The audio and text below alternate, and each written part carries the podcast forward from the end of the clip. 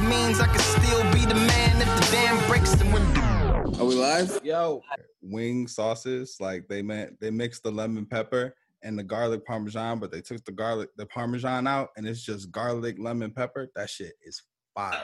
bro. that sounds great. Is what it sounds like. bro. That's hard, man. I've been I was in there like I almost wanted to go back and thank them low key. Like I, I went home with the takeout. I was eating that. I was like, yo, keep this. Whatever this is. Yes, for sure.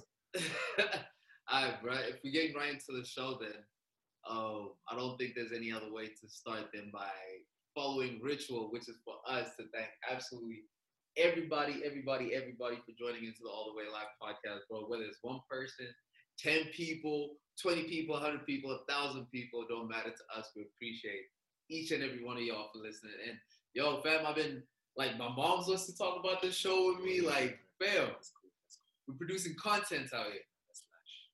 Yeah, if the elders mess with it, I think that's a good sign.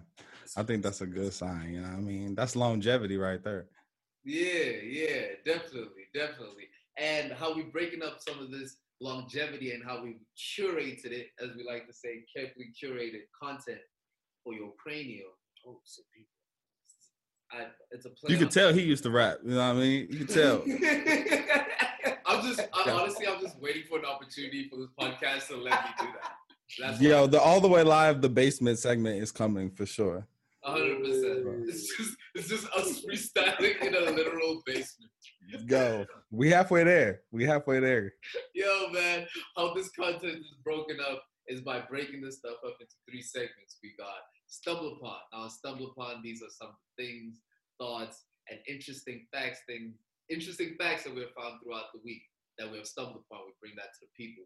then we move into current news. Now, current news, we take the absolute hottest, hottest news content. Okay, bring that down and break that down for the people on a weekly basis. Oh. Where else? Who else? Come on, man.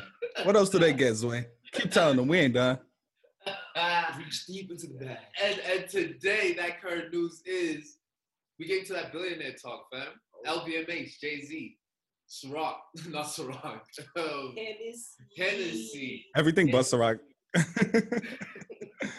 Everything Now we're but gonna get into that. We're gonna get into that. That's big business. You know, we enjoy it. We enjoy some good big business talk over here, especially when it is in celebration of, of Black excellence. And then from there, we move into recommended and review. Now, here is our favorite segment of the entire podcast. Can you tell people why it's our favorite part of this whole podcast? Because Snowfall is back, goddammit. And also- Yo, gunshots, gunshots. Yo, for real, but you ain't let me share sound though. But man, that's important to me. I don't know about y'all, but that's important to me, man. Snowfall is back. And also we get to hear from the people, man. That's the people choice. And you know, interacting with the people is what we all about. We all about building community. Community died. Live Nation. What's good? Speaking of people, as you can see with this format, we have a guest in today's show.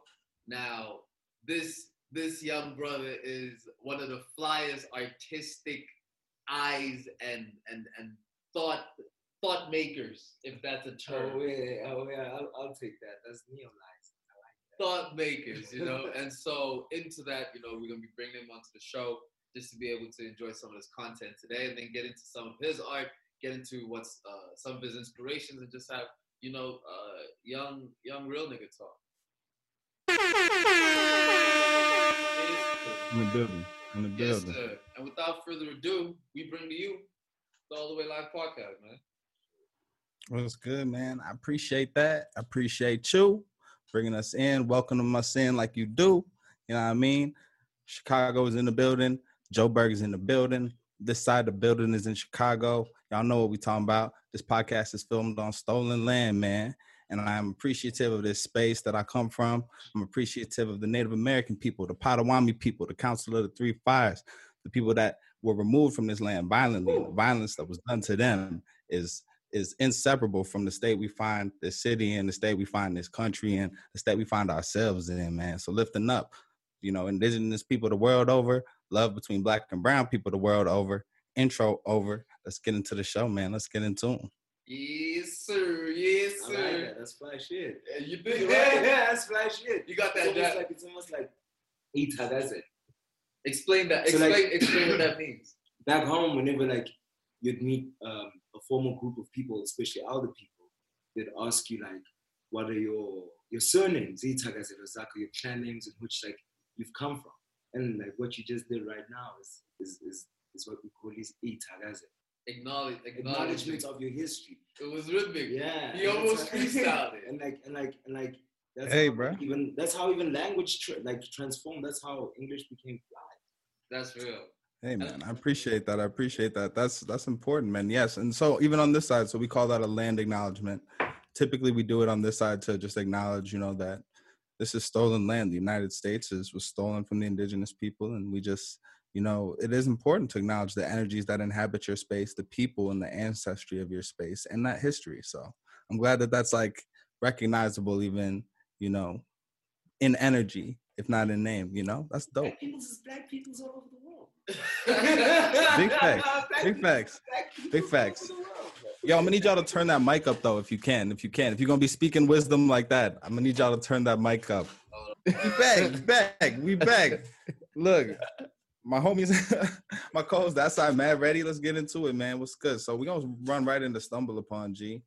First coming up with stumble upon what we got is really so I was checking this out, right? What I had stumbled upon was uh I was checking out like videos on YouTube and I came across them I recommended this video of Charlemagne the God uh talking to and do we have homie's name? I think y'all I was gonna it, right? say, let me let me get let me, let me get his name so we can acknowledge the brother. All right, my brother's gonna come through with his last name in just a moment, but it's a brother that Dr. was Carl just- Hart. Dr. Carl Hart just released a book. Uh, and if we could get the book name too, that would be lit. But the book is essentially about drugs, and that's a topic. that we Drug love use for grown-ups by Dr. Carl Hart. Boom. Yeah. Drug use for grown-ups, man. So that's that is what I stumbled across. And essentially in the video, uh, what I understood from from Dr. Hart was he was explaining that his book was about being as realistic as possible about the reality that as a parent or as anybody that cares for anyone, people are going to use drugs, regardless of you know what you t- the, the any kind of campaign you put in place to try to tell them not to. And so, how can we be realistic about acknowledging that people do use drugs because they want to feel good, and what are the ways to go about that safely, right? So. What I stumbled across was Spy- Charlemagne getting a little spicy with dude, you know, kind of just being like, for advocating drugs, right? And I don't, while I don't necessarily think that's what he was doing, I think that conversation is very intersectional. So I want to see what y'all think about that. All right, boom, right. So it might even be better to look at this conversation in a greater context than just of just this conversation, which is that what is what is our relationship with drugs in general? Like, for instance, I realized I was at a um I was at a uh this for lack of better terms, a, a men's gathering. Um, it was a tea a tea garden men talk.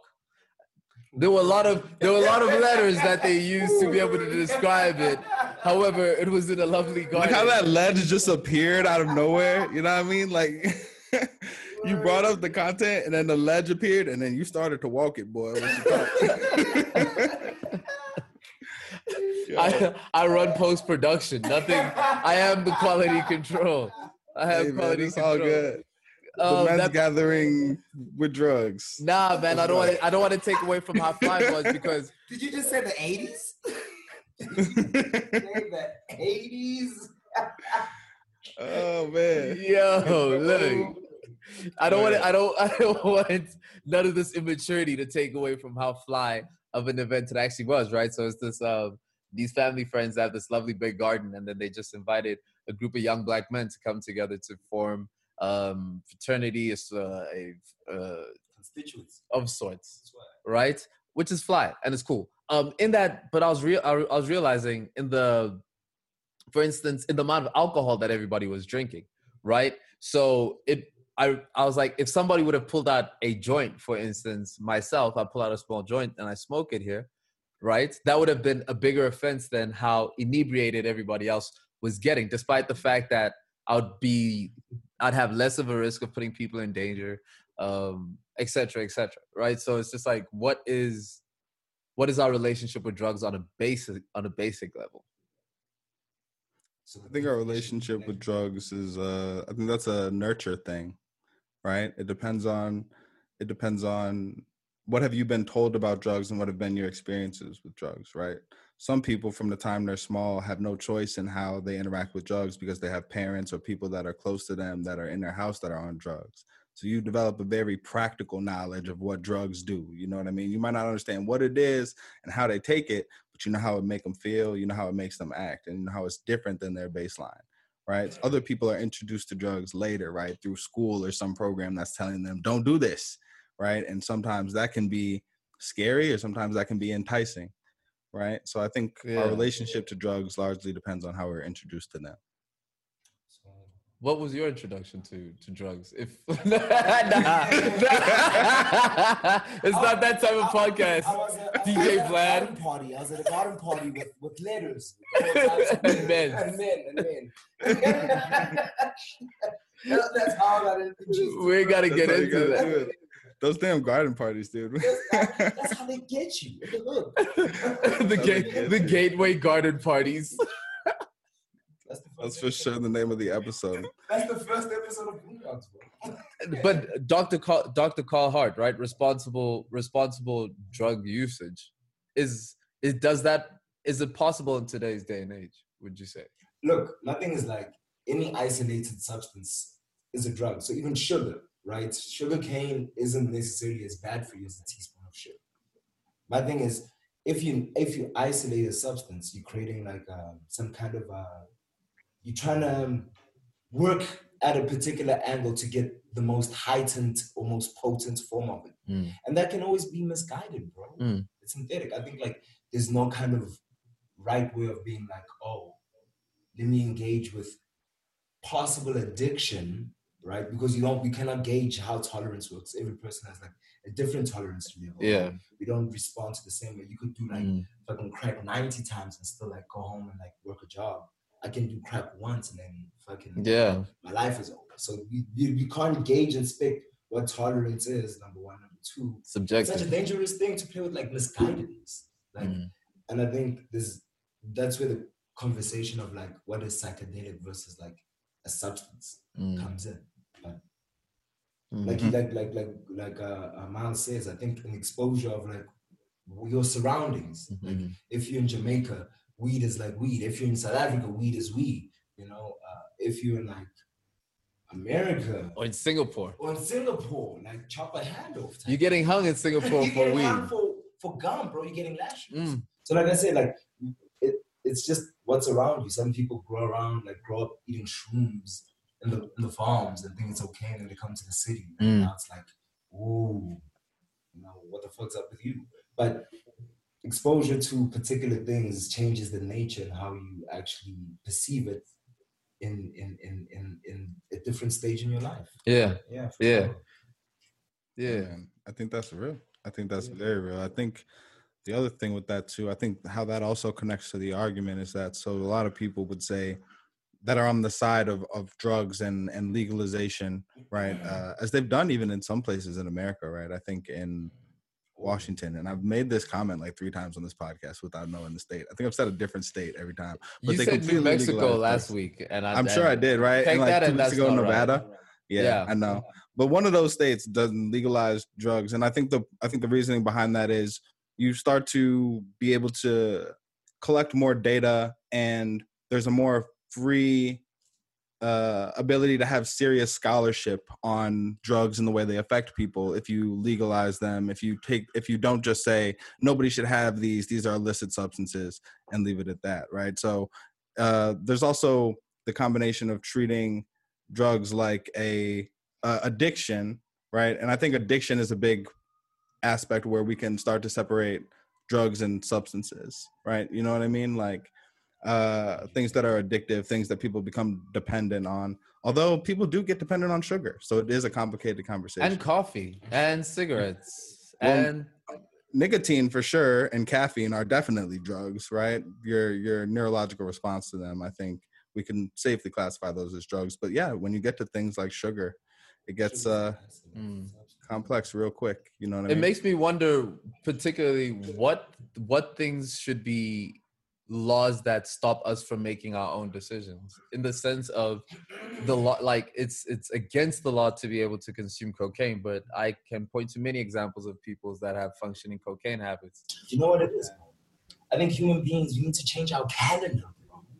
I've been saying this. It's like- explain so, I think if you look at like yourself and like your history, right, you're the furthest of your lineage of your particular bloodline to ever exist. Mm. And if you can go back and source back, like, yo, this is how my great great grandmother lived, this is how my great grandfather lived, Mm. right? You can look at like the mistakes. So imagine vividly like the type of mistakes or the kind of successes they've had and, things like that. There's information to source from. But now we're only looking at our society as like 2,000 years, like 1,000, 2001. Mm. Like human beings have been around, like have been carbon dated for like a hundred, we are hundred, what, 120,000 years old, right? In a planet that's like 4.9 billion years old, right? So Yeah. it's just like the history in which we're able to adapt and tap into like and imagine to be like what is right and what is not right or wrong, but what is misguidedness and what is like a particular way for sustainability changes completely. Uh, are you, so are you the saying way we've ever lived, bro? Like Shafir, we've got like the internet, but people have like this produces so much waste and there's so much going on and going forward Mm, and a lot of harm to create like this whole thing. And I think the biggest thing about like uh, drugs is um, the DEA, like the, this whole thing. It's a waste of money trying to find drugs because people get them anyway. and there's a big and there's a bunch of documentaries about that now which Yeah. is the involvement of the DEA in the whole drug trade which is exactly the whole premise of snowfall actually and this has been one elaborate ad for snowfall the, the On real FX reason we're here and today yeah, for sure. and this is all one ad Well, if I if I can quote the prophet Benny the Butcher, everything relate back to drug dealing, right? Oh. So I don't think you have to look too deep into the the structure of any country, the the structure of any uh where there's a lot of money, there's usually drugs. That's because Uh, there's always lies. You know what I mean? So yeah, I think the I think the larger conversation is I think it relates to Zway, what you said with personal choice. Uh, I think it relates to do people get safer if we know more about drugs and we if what is available in terms of drugs is the purer version of that substance, then letting the streets control that market. Um, and how do you raise your kids in a world? What do you tell your kids if you're trying to raise kids that are not going to do drugs or not do drugs until it's appropriate for them to do drugs, right? Is the approach to be as honest as possible about how you feel about drugs and to what drugs might do to you? Or is it better to just hard line say no, don't even talk, think, look at that until you know you're of a certain age? there's a there's a reality of when a child's brain is developing from a certain age where taking in those types of substances is undoubtedly can can alter completely how the brain proceeds to develop from a child. In some instances it can stunt it. And that the same thing happens with alcohol and with cannabis and with all of that right? So i think the cutoff age really that 18 number 18 nine- 18 to 21 let's say put it in that margin. Um, the brain is still very fragile. So from from if if you are to accept the reality of being able to be responsible with drugs, you also need to accept the reality of when it can be detrimental, especially in a upcoming like in a in a growing child. We both, all of us, know examples of people that have taken drugs, fell fallen off the edge at too young an age, and have not been able to to make it back from there. And then some people that pop drugs all the time, and yet, you know, are hosting podcasts now. Shout out to them wherever they may be. Shout out to them, Phil. Um, but that also being said, you need to take into consideration the fact of um, Dr. Carl Hart, the same, the same, um, the same doctor that was speaking with Charlemagne. Um, he had an episode on the Joe Rogan podcast, and they were busy breaking down um, the rehabilitation methods in, say, Portugal and some other places that had worked, right? And so, um, taking those into consideration too, you need to be honest about maybe the way we villainize drugs and the way we view drug addicts maybe is completely twisted off. And there is potentially a space where people can utilize drugs from as, uh, on a on a daily basis and and still be productive society members and have a habit but not an addiction. Yeah, I think that's I think you're exactly right and I think it's interesting that society tends to be able to do that. I think if you look at in America's case, right, the opioid crisis is being treated much differently than the crack ep- epidemic, right? The the the war on crime uh, and and the criminal the criminalization of uh, drug users, depending on who they are, I think is an important thing to look at, and how the rules got this way, and how we did decide to treat drug abuse and addiction like a crime rather than a, a mental health challenge. So Yeah. I think there's a That's lot of ground to cover on with that own. conversation. Yeah, Yeah, that's an for episode sure, on its sure. on its So I own. appreciate y'all. Yeah, speaking of drugs and guns and jail, um, Bobby is home. Don't put that on my dude. Don't put that on my guy. I'm Speaking of- speaking of- I'm just gonna say speaking speaking, of loyalty, speaking of loyalty, speaking of stand-up dudes, speaking of people that should receive more attention in the spotlight, Bobby Shmurda is home. Bobby Shmurda is back with his people. Bobby Shmurda is no longer a captive of the institutions that are that are meant to lock up our brothers, man. You know, so so one time for Bobby Shmurda. Hold on, am I still sharing sound? Can I? Can I? Perfect. We glad. We glad Bobby Shmurda is home. man, you Yeah, know? Miles, I got a question for you, bro. I got a question for you because the concept of mass incarceration is one that's very unique to to the Black American community, right? The concept of somebody coming home and having coming home parties. You must you must understand, as I'm sure you do already, as as the well-traveled man that you are, is that that's a very unique American phenomenon and and celebration, right? So from the outside, you know, when we hear people say free so and so, free so and so, like that that that undoubtedly is something that came from hip hop culture, came from the US, right? And we and people have adopted ever since, but it still stems from there, which shows a a very high um, prison culture popular in in in in in uh, black American communities. So Wouldn't you say that's like a struggle thing more than a hip hop thing? It, it could it could be, but what I was gonna like get Miles to just like break open is what that actually means Or in terms of like uh, uh, cere- ceremonies, in terms of ceremonies and and and and what like just just just what the I- whole thing means. yeah. for, for them as a people. I don't want I don't want us to assume that everybody understands what a coming home Yeah. party is and what it means for somebody to come home, especially when that's you know mass incarceration is not a reality in our community and in many other people's communities. Yeah, but I I I- do want to just take that little that little gem right there that just got dropped. Is that yeah? I think it is a struggle thing, right? I think it. I think before you know Africa uh, even saw white people, right? There were different spaces in the in the globe where struggle people who are struggling for liberation were silenced and were locked up, right? Uh, unjustly, right? The people who are in power get to decide what is appropriate and not appropriate in terms of fighting back and get to and that welcome welcoming someone home welcoming a brother home from uh, being incarcerated is a tradition of struggle that goes beyond black folks in america. Uh, i think historically right people who have been have been oppressors have been very intent on silencing and controlling narratives right? The winners get to write history and in a lot of cha- in a lot of cases that has been white people right? And so uh i think where that connects to the struggle and I, where that connects to people coming home and are celebrating that is that we're too used to people not being here.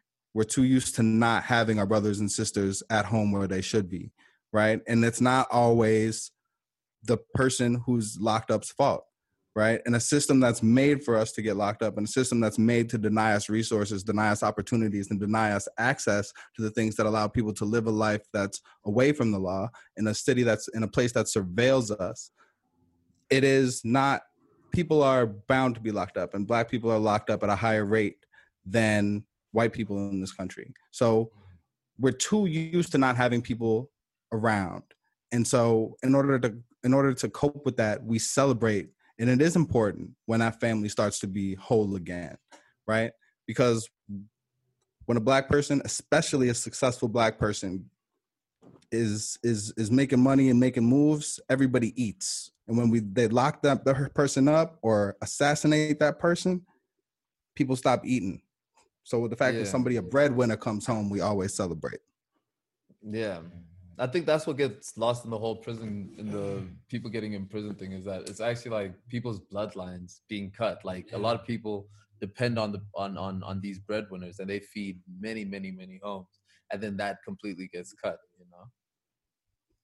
Big facts, big facts. So welcome home, Shmurda man. And I think also important to acknowledge about that conversation is that it's an age where there's a lot of examples of what not to do, man. From my perspective, there's an age of a lot of fake stuff. There's an age of a lot of people doing things for clout, and the choice to, you know, make a uncomfortable situation even more uncomfortable for yourself on behalf of your brothers is, I think, something that we should lift up. I think that's amazing. And I think that's uh, too few and far between in this day and age. So I'm super happy that that man is home, man. It comes Yes, along with a few other things. Yes, sir, man. It comes along with a few other things I've been seeing in the news that give me hope, man. Illinois just eliminated cash bail. So you no longer have to, as of 2023, so they're going to work it out of here. But after that point, you won't have to pay cash to get out of jail. A judge will decide if somebody is a flight risk, and we're going to have to make sure that they are not doing that based on race. But that's a huge win for us, man. And Cash just a lot bail. Can you expl- can you explain that a bit? Can you un- unpack what cash bail means? Yeah, big facts. If you get locked up in the United States, right, and you want to get out of jail before your trial, you have to pay your bail. A judge will set an amount of money that you have to pay that's that the court will hold until they decide whether you're guilty or innocent. That's supposed to make sure that you stay in the country until your trial. But if you but that what it effectively does is that if you have money, you can get out of jail before your trial. If you don't have money, you stay locked up. And so they're eliminating that system, which means that there will be a decision on whether or not you're a flight risk. And again, we have Hold to be careful about how that decision is made. You ready? Ready when yours. Yo, nigga, your brother told us how you be all into reading and shit. Hey, that's some real good shit, my nigga, for real. Congratulations, nigga. Thank you. Thank you. And when that come on, you know your boy's about to read something. you know your boy's about to read something when that come on.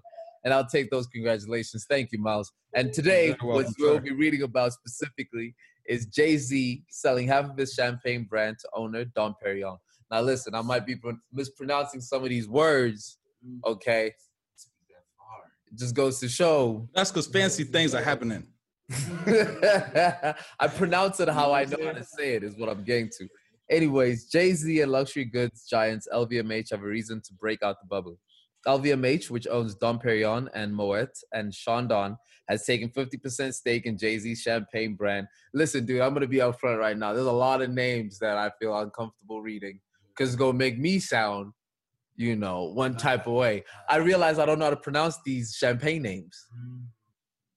All right. I may have somebody that we can have on standby as an assistant to pronounce fancy things. But until that point, I'm gonna let you know that you're doing a great job, brother. I want to encourage our brother out there that's reading more, you know what I'm saying? Put yourself out in a vulnerable space. That's the key to this podcast. We appreciate you, but I think we got the point. Jay-Z, you know what I'm saying?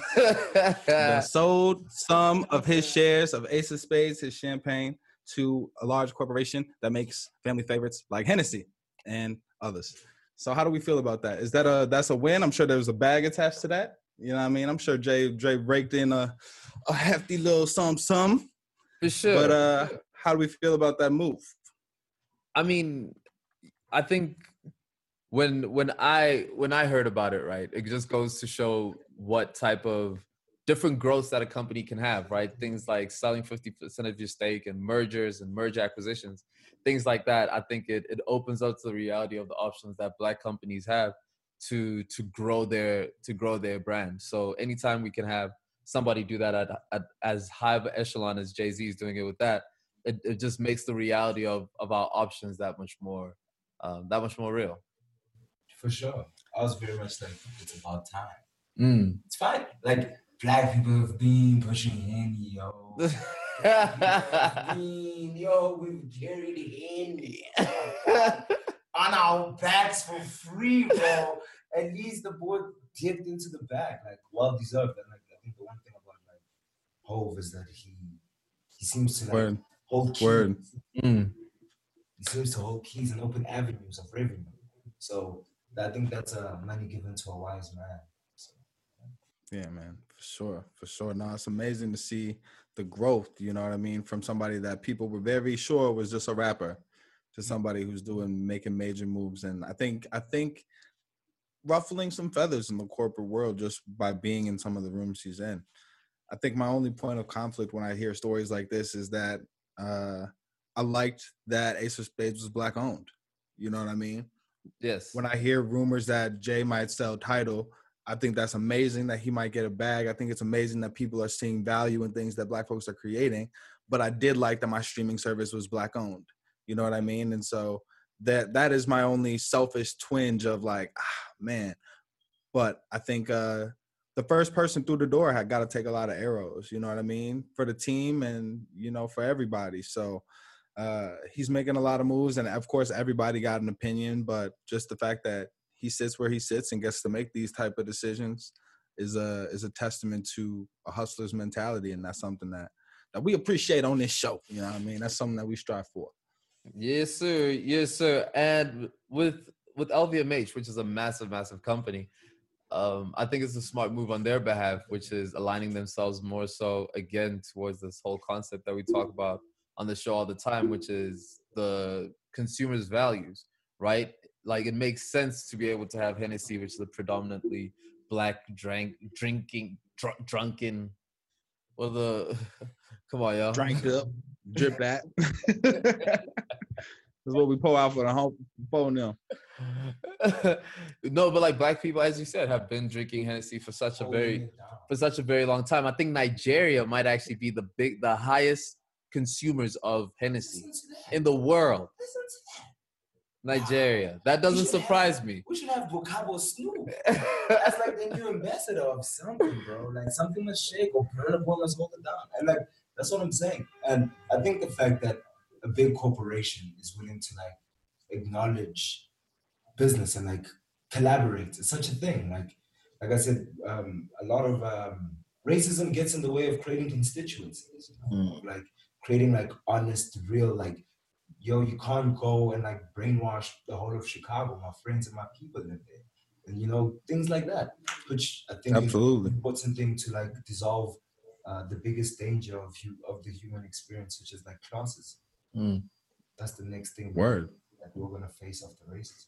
because opportunity does lie in collaboration right like there's such a thing as companies doing the right thing there is such a thing and, and i love i love the fact that it's it's hennessy dude. That makes it so much more flyer dude. That's ace of spades and hennessy. That that's so black and that's so brilliant dude. Like damn right that's what it jay-z should be owning like you know what i'm saying? He should be doing business with hennessy. That that only makes sense you know? and Well, so does it, that's- does it from the perspective of D'Ussé though. So I think it that this his whole his owning D'Ussé I think complicates that even more because D'Ussé and Hennessy are direct competitors in my in my eyes. they don't have to be bro they don't have to be bro what's that expression? They say uh, the, the universe has uh, endless questions and therefore endless answers. So there's no such thing as competition. There's only people who allow or deny. Like it can Damn, ex- these garden party episodes be hidden.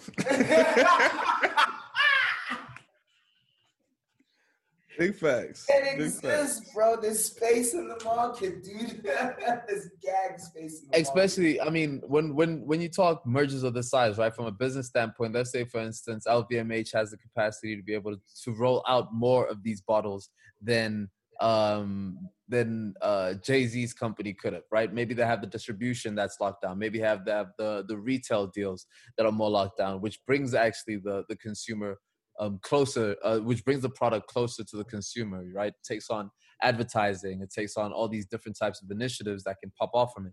So from from from that perspective right that can you, the the the value can be greater than what the value could be from two of these two um, bottles competing. Because these big companies do this all the time. They buy up the names of different types of alcohols and add them to their roster of Mhm. of, of retail output That's dope. Yeah, flood the market, flood the market. You know, so it's brilliant, man. It's absolutely, absolutely brilliant. Gathering market share. Damn straight. That's right. LVMH. Now, my brother, we are we're joined by a guest today, and our guest has been sitting here with us. Um, has been sitting here with us throughout the show. Uh, a lighter, please. Please, please pass, please pass this on this way right here. This, that, that that's that's for the young man right there. so this is a family show. our our only watchers are our moms, bro. Smoke them if you got them, ladies and gentlemen. Smoke 'em if you got 'em. Um, Nigga, my mom gets closer to smoking weed every day, nigga. no cap, dude. My mom gets closer to three things: retirement, smoking weed, and moving somewhere warm every day. fam, yo, so jumping in it, right? Um, this young, this this brother right here, um, I stumbled, I stumbled on his work later into our friendship because he didn't, he didn't really, he wasn't really trying to let me know that he's he's talented that way. But a lot of people that knew a lot of people that were mu- the mutual acquaintances would always say, "You got to check this dude's work out," and so I did. Um, I showed you the work uh, subsequently afterwards, right? Uh, You did. I- You did. yeah, yeah, and I think we're both we're both just absolutely. Uh, what's the right wordage for it? Words. I got a lot to say about it, but I'll let you finish the introductions. I got a lot to say about it. I was, I was, I was moved. I was, I was excited, but, but go on, go on. and so uh and so as as as people who are who are appreciators of art i just thought it would be absolutely a a great opportunity to have a a, a- a very fun black art conversation right we got no script on this there's no pre-production on this really just do do the uh talking about some fly art stuff and especially getting more so into a lot of your inspirations and a lot of the stuff that you do because i find it fly and as a fan i'm just interested you feel me? And I know you got some fly stuff coming up too. Yeah. That's just next level. I saw blood on the floor. It was was it was absolutely wild. It was absolutely wild. So dig into into some of that, man. But we appreciate you for we appreciate you for for joining us on our 26th, 27th episode. Oh, thank you very much for having me, gentlemen. Some fly. We out here. We in the building, man. We in the building. Yes. Yeah. Oh, Nah, man. I, I appreciate you rocking with us. nah, shout out, shout out, Miles. Um, oh, I guess like, um, if you're speaking like photography, I always have like a. And I don't want to cut you. You want to cut me? However, I also don't want to box you into because I know in, artists don't like being boxed in. I'm a peacock. I'm I I'm, then. I'm here. I then. I wouldn't necessarily call myself as like a, a photographer.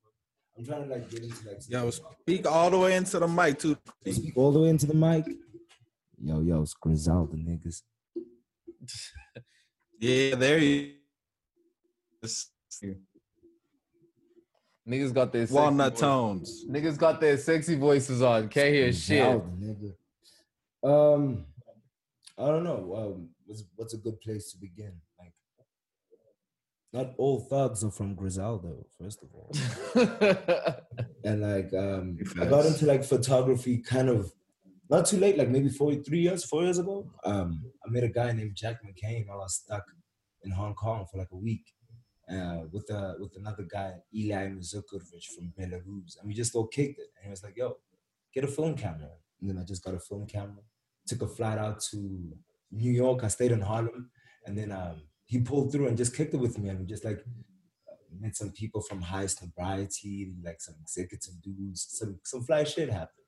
And then I got more and more involved as more of a secondary eye or like a, a person to reach out to, like a, I guess, how can I put it? Like, yeah, I guess a second in, in command type thing of like uh, his artistic practice. So he he wanted a, a friend in South Africa and he found a friend in South Africa type thing. And like there was a mutual connection. I'd fly to his place. I spent like a, a month and a half in LA. he flew out to my place. He spent like a month and a half here in SA, and it was just like that extension, that that brotherly love, you know. And then like we trying to make a trip to Iceland and see like what the hell's shaking there, do some like some shrooms or whatever the hell, and just like kick it and just have conversation. And so, like I said, like it's just creating like like connections and like brotherhood through like a dope uh, format of like artistic expression. And the cool thing about him is that even though in some weird way it's like a little weird sometimes, especially in terms of the conversation of like who should be documenting black work, should all black people be documenting all of black work? And I think it also goes back to like the reality of certain things that like as much as black people are really amazing at doing photography and like capturing fly shit, white people are too as well. And people people of other races and other colors are too. It's just that the issue is like cap racism got in the way of black people being able to express themselves and like being like able to like acquire resources to do so. Mm. So I think like right now black people are in a very fortunate time where we're able to create like actual archives in real time with the rest of the world that are like actually dated in our name that we don't have to like go too deep into uh, anthropology to just like show existence. So I think um, my experience towards like an artistic practice is not is not to document black people as like people of culture, people of like um, uh, like an anthropological gaze. We're not like a, a, um, an example of of just culture and just information to source from and write. There's like a magic in how we exist, which is like life. We're very uh, alive people. You know, we we we do well under the sun. So I Mhm. think that's the one thing uh, I try and like show my work, just Yeah, like man. how honest our connection Of humanity. yeah, yo, just how and just how cool it is. Like it's just how cool it is, and like at any given moment, you can just go visit your black friend, like not too far in like a weird part of the suburbs, or like in a fantastic sub part of the suburbs now, and you just like have a like an amazing human experience of like a black nature, dude. And like you can go home and just share that with your parents, and like share that with your friends, and like you know, That's awesome, bro. yeah. So what would you say are some of the things that that you picked up? I mean, it's a, it's you started on your phone, right? That's that's grassroots as it gets. Yeah, You know what I mean? yeah, So what are some of the first things that you that you learned that really started to make a difference in in your art? And that I think as when you fall in love with any type of activity, there are little moments of that where it clicks and it's like, oh, that's how you do that. Oh, that's Yeah. fire. Yeah. So I, Yeah. I had a very weird experience as to like how I got better as a photographer. I shot film for three years straight and never saw a single image.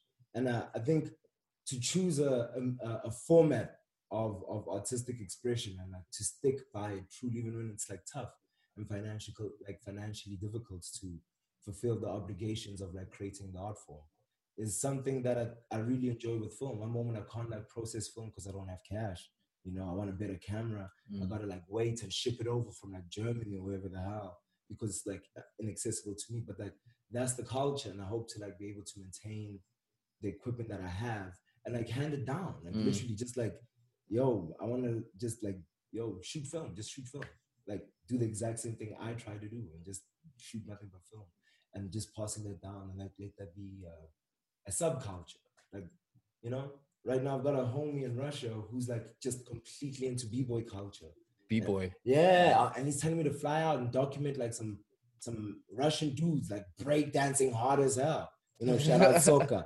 And like it's just amazing things like that. Like he has a black kid from like Umlazi, who's from a township, documenting some Russian dude who's like an economist and's got his master's in economist, but is like breakdancing for a living. So telling me he wants to go live in New York. Like what? It's crazy. That's that's that's great. Um, that's great. That's great documentation because Yeah. it looks into subcultures. Not only that, just even like gays, bro. Yeah. like how it is like like can be able to capture the magic of like how it is you see these people. Mm. that's what it is bro i think it goes better than just like anthro like anthropology goes better than just like genre and documentation it's just like some flash Hell yeah, bro. Hold I got so many is. I got It so is- Go ahead, go ahead, go ahead. I mean, uh, okay, I guess uh, because you know we, we're all we're all big into hip hop, right? Yeah. My question then is like, what would you say the similarities you find between hip hop and music, and um, filmography. Mm, okay, I think I think I think I think film photography and hip hop go hand in hand, bro. Unpack that. Film photography and hip hop go hand in hand, bro.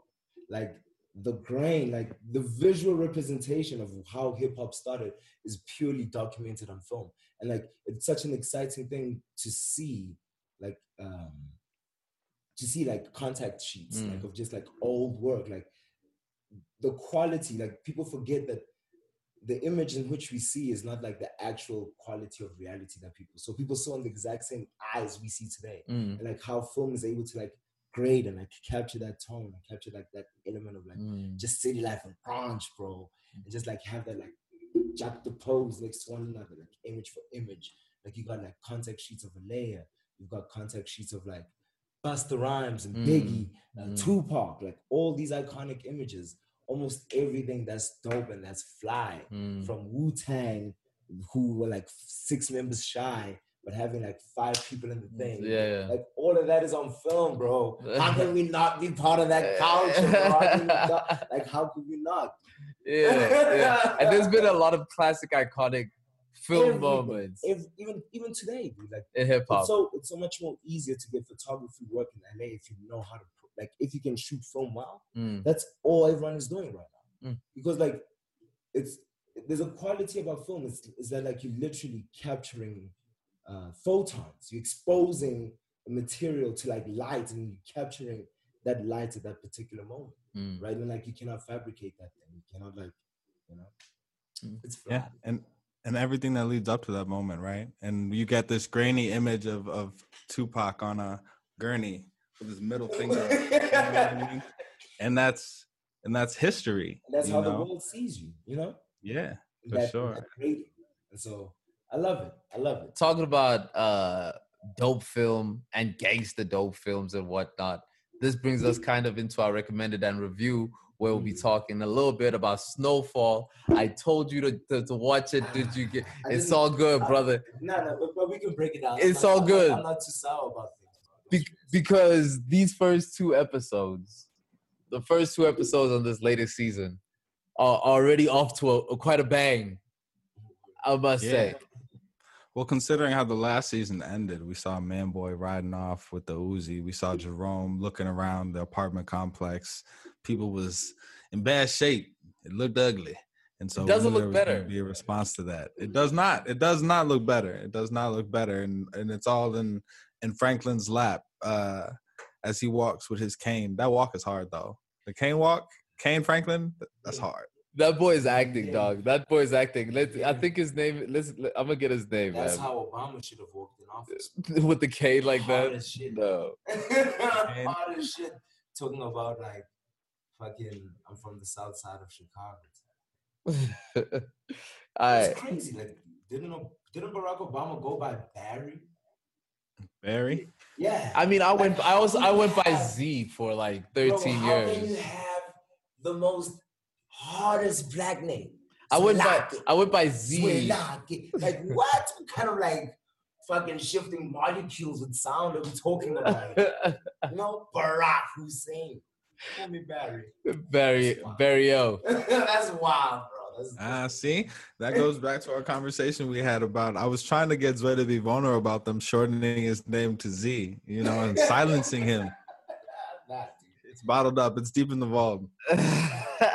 Yo, the kid, uh, the the actor's name is da- uh, Damson Idris. Uh, Yeah. Damson Idris is doing a great job. Isaiah John is doing a great job. Um, it's just a it's a very strong cast, man. It's a very very strong Who's cast. who's the actor that plays his mother? Real quick, while The actor that plays up? mother is Michael Hyatt. Woo, man, she Michael is Hyatt. she is bodying it. She is the emotional range. Just to in a few scenes of just a mother that's conflicted, that has decided that she's all in for her son, but it's a Mm. it's a treacherous path, and she's helping him. She's helping him walk it in a in a very motherly way, man. I think the dynamics of the show are incredible, bro. Uh, spoiler alert, but Lee's Lee's allegiances are Yeah. uh, a little shaky right now. We don't know what he might do. When his homeboy in the episode said, uh, "We should hit the plug," I was like, "Oh, let's not do that." Let's not do that. We don't want Lee and Javi going at it. I Nah, love for it, man. I love the show. For a Tangle sure. Web. Snowfall. It's absolutely great. It's absolutely, absolutely great. And over the same weekend, I was watching American Gangster in preparation mm. of watching Snowfall, which led me, which brought me here with, with quite a, a question for for you, well-educated gentlemen, which is the best gangster films of all time. Ooh. Well, I wasn't prepared for such a serious conversation today, but if we must, we must. If, if Every time I'm out, they pull me back in. has to, it has Denzel's performance on. Wait, are we counting Training Day as a gangster It movie? is. He's a gangster. Has to be. Has to. I put Denzel in Training Day over Denzel in Godfather. Not in Godfather, in American Gangster, which is very it's a controversial choice to do, but that's what I that that's where I put it. I, but the best ga- gangster movie has to go to Godfather One. Okay, okay. I think, I think, I think for me, the best gangster movie. Well, I don't know if it's like, like street gangster. Would have to be uh City of God, bro. Ooh, With fucking Lil Z, bro. Ooh, Like. forget your Jetta. Yes, That's hard. City of God is definitely top three. Yo, Lil Z. Mm. brilliant. That movie scared me as a child. Oh, Lil Z. Like when Lupe was spitting a little weapon, is like all I saw, bro. Yeah.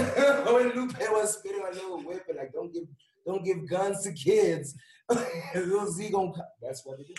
I think number one, number two would have to be. I think I think Denzel in in, in, American in, in Gangster. American Gangster is fucking cold as shit. That's what it is. It's like Frank Lucas wasn't a man of like too many words. He wasn't doing that. Yeah, yeah. You know? We are who we are in this life. Fucking took the took the cane, shot man straight in the head, bro. Yeah, yeah. Then the took took twenty percent out. Take that's your that's What are you gonna do, Frank? You gonna shoot me in broad daylight in front of the whole neighborhood? They got Idris Elba's out of there with the That's quickness. your, that's your twenty percent. Nah, it's it's, it's a it's a he does a brilliant But at the same time, training day, he said a man was killed today. Yeah, yeah, yeah. yeah. A high risk warrant. In Echo Echo Park. Hand, hand me He the, is survived by. hand me, hand me the bitch. it's it's epic. It's epic. It's it's, It's too it's much. terrible. It's pretty range. And then Yeah. there's Mighty Quinn, but we don't have to go into. it. We don't have to, we have to tap into Mighty Quinn. man. It's a different Denzel. Different. I had to. I had to drop an air hole for Mighty Quinn. Mighty Quinn is that movie, son. Mighty Quinn is that movie. Swear I'll be me son. Quinn. Swear put me on Mighty Quinn. I had to. That's that movie. I had That's that to. movie, son. Ridiculous. I had to. That's that movie. yeah, what you what you got there, uh Southside Southside Santa Claus? Gents, I gotta go. Well, y'all named some some amazing, incredible classics. So I, I appreciate y'all for for clearing some of the big names out of the way. Me personally, Paid in Full is my number one gangster movie Ooh. for sure, without a doubt, without a doubt. Ace and Mitch and Rico, man. There's a lot of lessons in that that story right there. I gotta rock with Godfather Part Two. You know what I'm saying? Like There's a lot of lessons in that about family. You know what I mean? About what it means to what it means to be a gangster and be a family man. So that resonates. That resonates. And then number three, I gotta go Training Day. G. I gotta go Training Training, Day. Day. number three. City of God is right there. It might go back and forth between those two, but that's. Where do you my- put American Gangster? It's probably it's probably four. It's probably four or five. Yep. Rounding out the top. And then Godfather One, Goodfellas. Mm. Okay. The good old You know I mean? I like I like some of the some of the left ones though, like Miller's Crossing. That that's heat. Mhm. Uh what about what about Young De Niro in Heat with Al Pacino? yeah, that's definitely bank. Then and then there's like the subcat. There's the bank robbery movies, and then the Yeah, poker yeah. movies Yeah, too. yeah. Because That's not too Rounders is a gangster movie too. You know what I mean? But if we're going that route, or we're going into gangster movies like that, then into bank robbery movies, then you have to do Ocean's Eleven. You got to throw in the town. the town, Ocean's okay, Eleven. Okay, okay. What about what about uh um Goodfellas was more of a yeah. Nah, Goodfellas is straight up, straight up gangster, straight gangster, all gangster. What did y'all think of uh Den of Thieves That was kind with of Young Cube?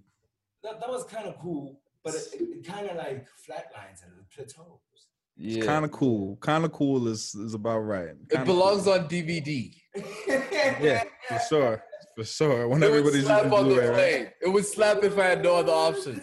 It would be the best option of not having any options.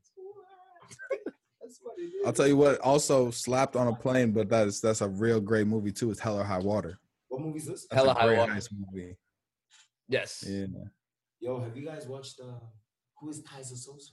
uh, that is um, Usual Suspects. Usual Suspects. Usual Suspects is a great is a great addition to Yes. the gangster movie realm. Yes, Yes. Where else? Where else can you get so comprehensive a list of the the Costa Nostra movies, man? We out here. we out We here. out here. You think Irishman would be a classic? I don't think so. I don't think so. I like The Irishman, but it's just it's not. Yeah, it's not. It's not. It doesn't. It doesn't have the same classic vibe as some of those other movies. You know what I mean? I wanted to, when I watch Godfather 2, I want to drink red wine and eat some pasta and really think about how things are going. okay. okay. Okay. Nah, I don't know. I think I think Irishmen will grow on people. When you watch Juice, you cut your hair like Pac. But the thing is, like, Irishmen didn't have like fly shit. Like gangsters love some swaggy shit. And that's the problem. That's the problem. and that's the problem Because this is old niggas. This is like Sicilian, bro. People ain't trying to show that they got guala. Nah, but even in Godfather was the same way too. Godfather one, What do they you they kept it low key. He was buying casinos in in in in, in, in fucking uh, communist Cuba, bro. That's kind of fly. that was fly as hell. It's kind of fly. How much more money do you want? That's crazy. Nah, Yo, have y'all seen White Boy Rick? That's a low key good movie. Nah, okay. That's You've never seen it? Yo, you got to watch White Boy Rick. I'm watching that tonight. for sure. There you go. I'm watching that. There you tonight. go. Brother Where else, baby? Where else? Brother Miles, we done toured around the world, bro.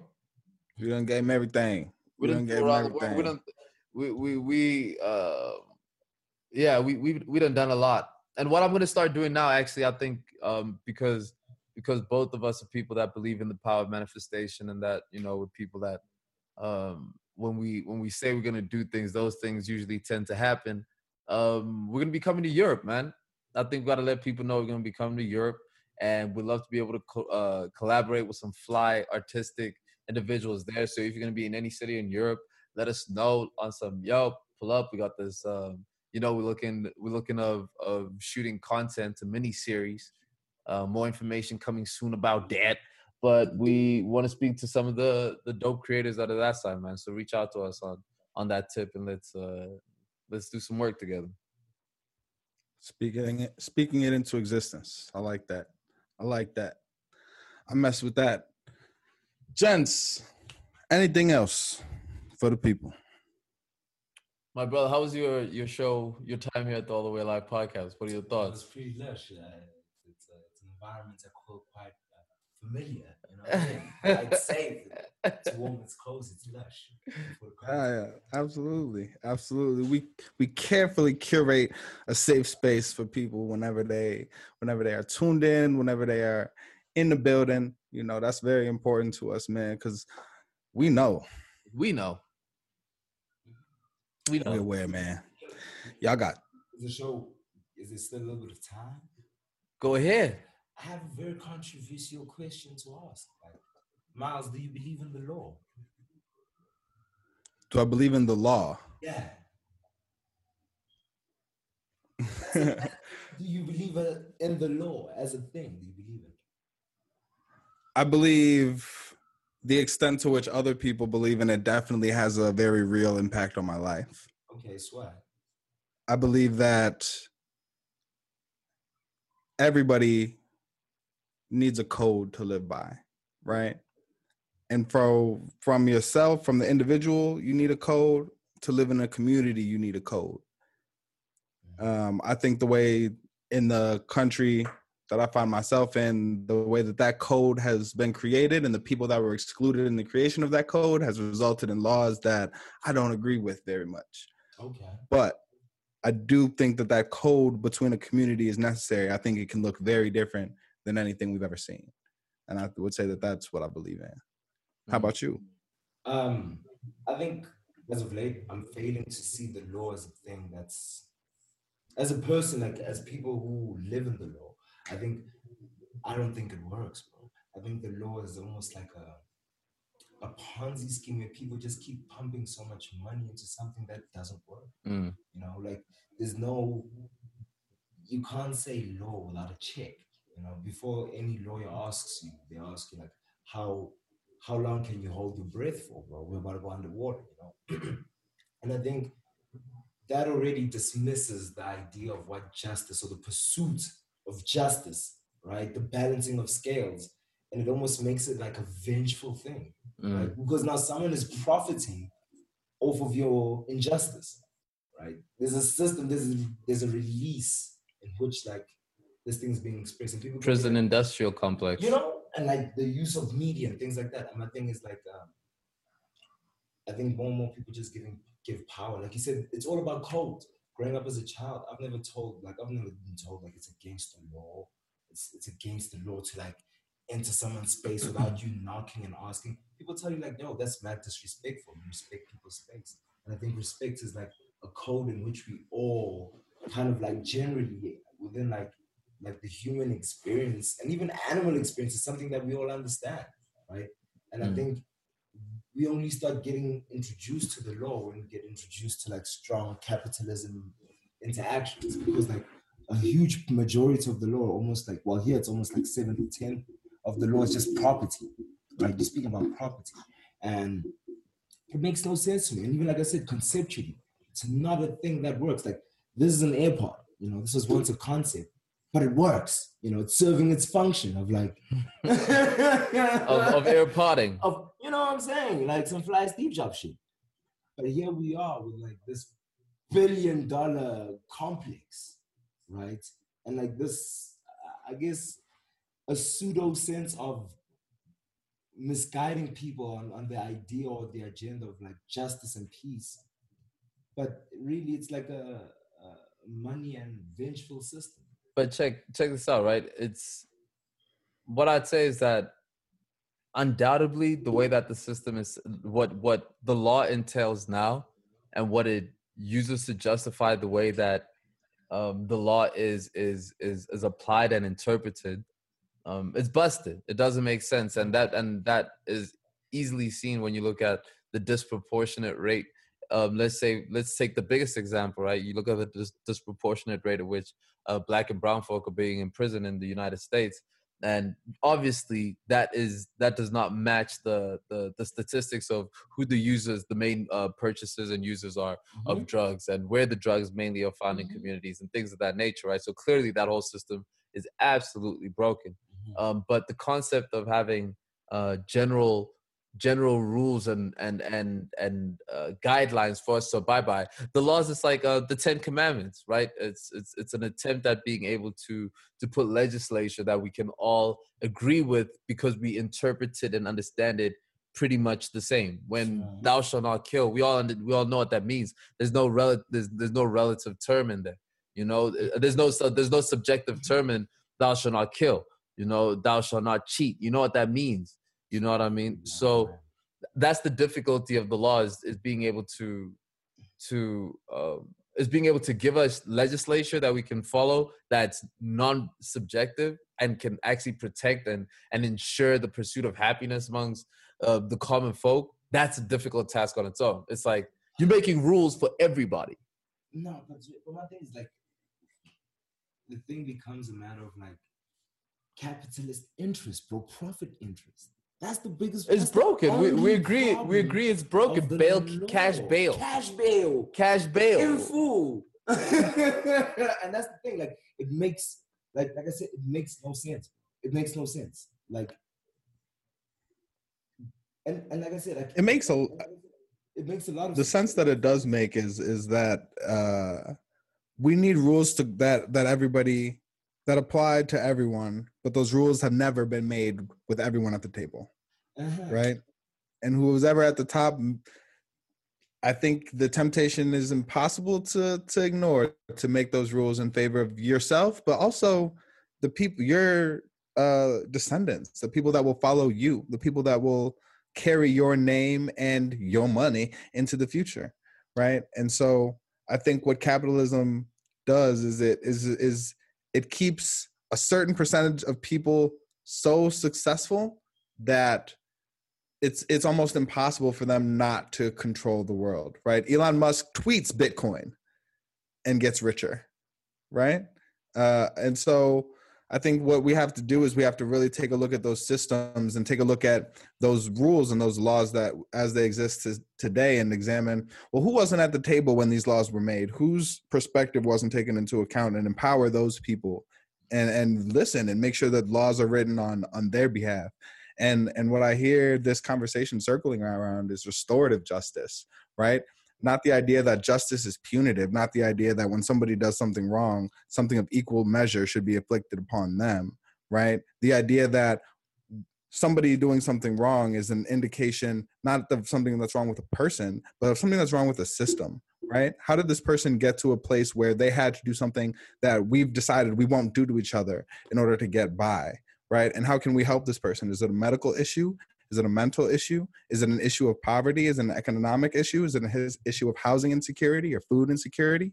And we're not thinking about those things. We're thinking about who needs to be locked up so that there are no blocks in the cogs that keep the machine turning and people collecting money at the top who promise a, a trickle down effect that's really just a trick. Okay. Now, my thing is, Miles, I think we're all understanding the law in a very kind of like a subjective sense of like- of of of of, of being people who've been like, um, whereby uh, the law has tried to like marginalize and almost evaporate, right? A particular like our existence, our creation. But my thing is, the law doesn't only work in that way. The law also works in like an economical of of of, of creating utopia and prosperities type way if you look at countries like Switzerland, right? These you could like finance genocide through Switzerland, and they'll be like, "Hey, just sign the check." And my thing is like, only now are they changing the laws once they're financially stable, once they like now financially have been seen as like, Yeah. "Oh, um, our ways of practices kind of suck," and like all the infrastructure set up, like all the war money is being transferred and handed down Mm. all the generational wealth of appropriate, like here in South Africa before apartheid shut down, you had like big companies, big banks just going to like Switzerland, dumping money, like dumping Yeah. huge amounts of money, cash in just stable places, right? And these people just cut a check and will Yeah. take it for you. And now more and more other countries are doing that. Like, um, is it is it Puerto Rico? Certain or is it, I'm not too sure. Panama. Panama, Mhm. you don't have to pay like any kind of income tax, right? And like, does that make any sense as a as why a business should not pay any kind of income tax as you're procuring the land consumed by the people that live Mm. around and the people who work for your corporation have to pay certain income taxes too. I mean, there, there, you can make an argument for the relevancy of, of taxes, right? So, but like, as me personally, I'm not a fan, I'm you know. fan. So I try and avert it as oh, much as I can. Yes, However, however, that's, that's a lot of weed, man. hey, dude, listen, That's a lot of do what. I don't believe in. I don't believe in taxes in any form at all. I don't believe in the law. I try to avoid following them whenever possible. What keeps me alive? Three packs of Newports, two bottles of water a day, and music. That keeps and me menthols. Let's More don't, than don't forget about menthols. oh man, no, but that's that's a that's a that's Thank a you. great that's a great question, man. That's a great question because it, it's a relevant question to talk about because we're we're three black men, dude. So when we talk about our relationship with the law, it's a very different type of relationship, and many times it's one that that has uh, that could have futile repercussions, Yeah, right? for sure. in, if not futile. I keep using that word wrong, bro. It's not futile. That could have deadly repercussions.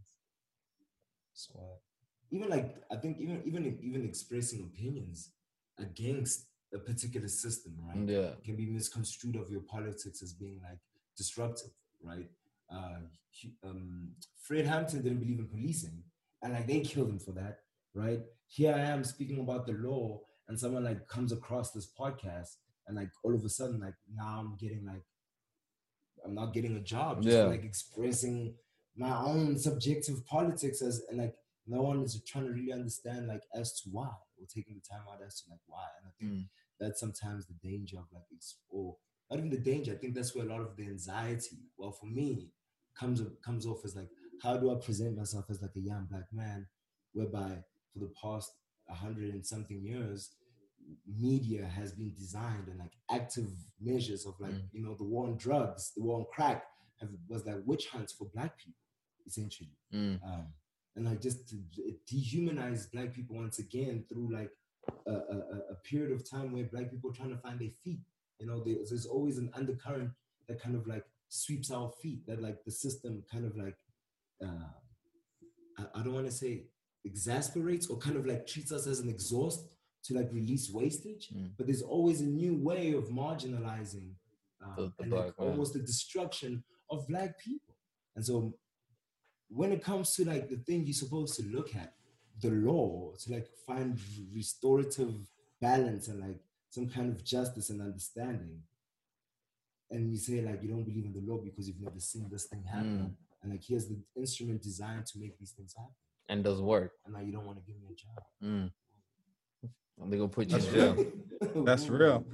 But I, I I empower you as as as as my brother does. You know, we we're we're in business for ourselves. You know what I mean? A lot of us mm-hmm. we we we climb from one branch to another, but it's all about ownership and it's all about you know creating something that knowing your worth and, and making sure that you know you you speak your value into existence in rooms under under promise over deliver and make sure that there's there's they can't stop you you know? We all we all young Hov out here about to sell the the liquor company dash to the islands and celebrate with beyonce bro like they can't they they can't stop us and and and once we get to the top we'll we'll fix the rules um and and hopefully you know what what real niggas do is once they once they get their foot in the door they they take the lock so that that can't close and they let more people through you know what i mean so that's what we do we, we invited more people to these conversations we invited more people to participate mm-hmm. economically Yeah. actively and you know conversationally man in safe spaces like this bro community Yeah. what it's about And do you know why we do that, Shireen? Because it's a fly shit. Also, because we know. Yeah, true. we know We know. They got a lot of options bro we know y'all got a lot of options They got a lot of options, Miles. We know they got a lot of options. when it comes to choosing a podcast, which is why we appreciate y'all rocking with All the Way Live, nigga. Live in the sense that we are a celebration of life. We are a celebration of celebrating. We are a celebration of black people wherever they may be. Don't it feel good to be black Favorite thing. Favorite thing. out here, man? So listen, wherever you are, hug your people, eat something delicious. I wish you peace and water and wellness. We gone. All the way live. Let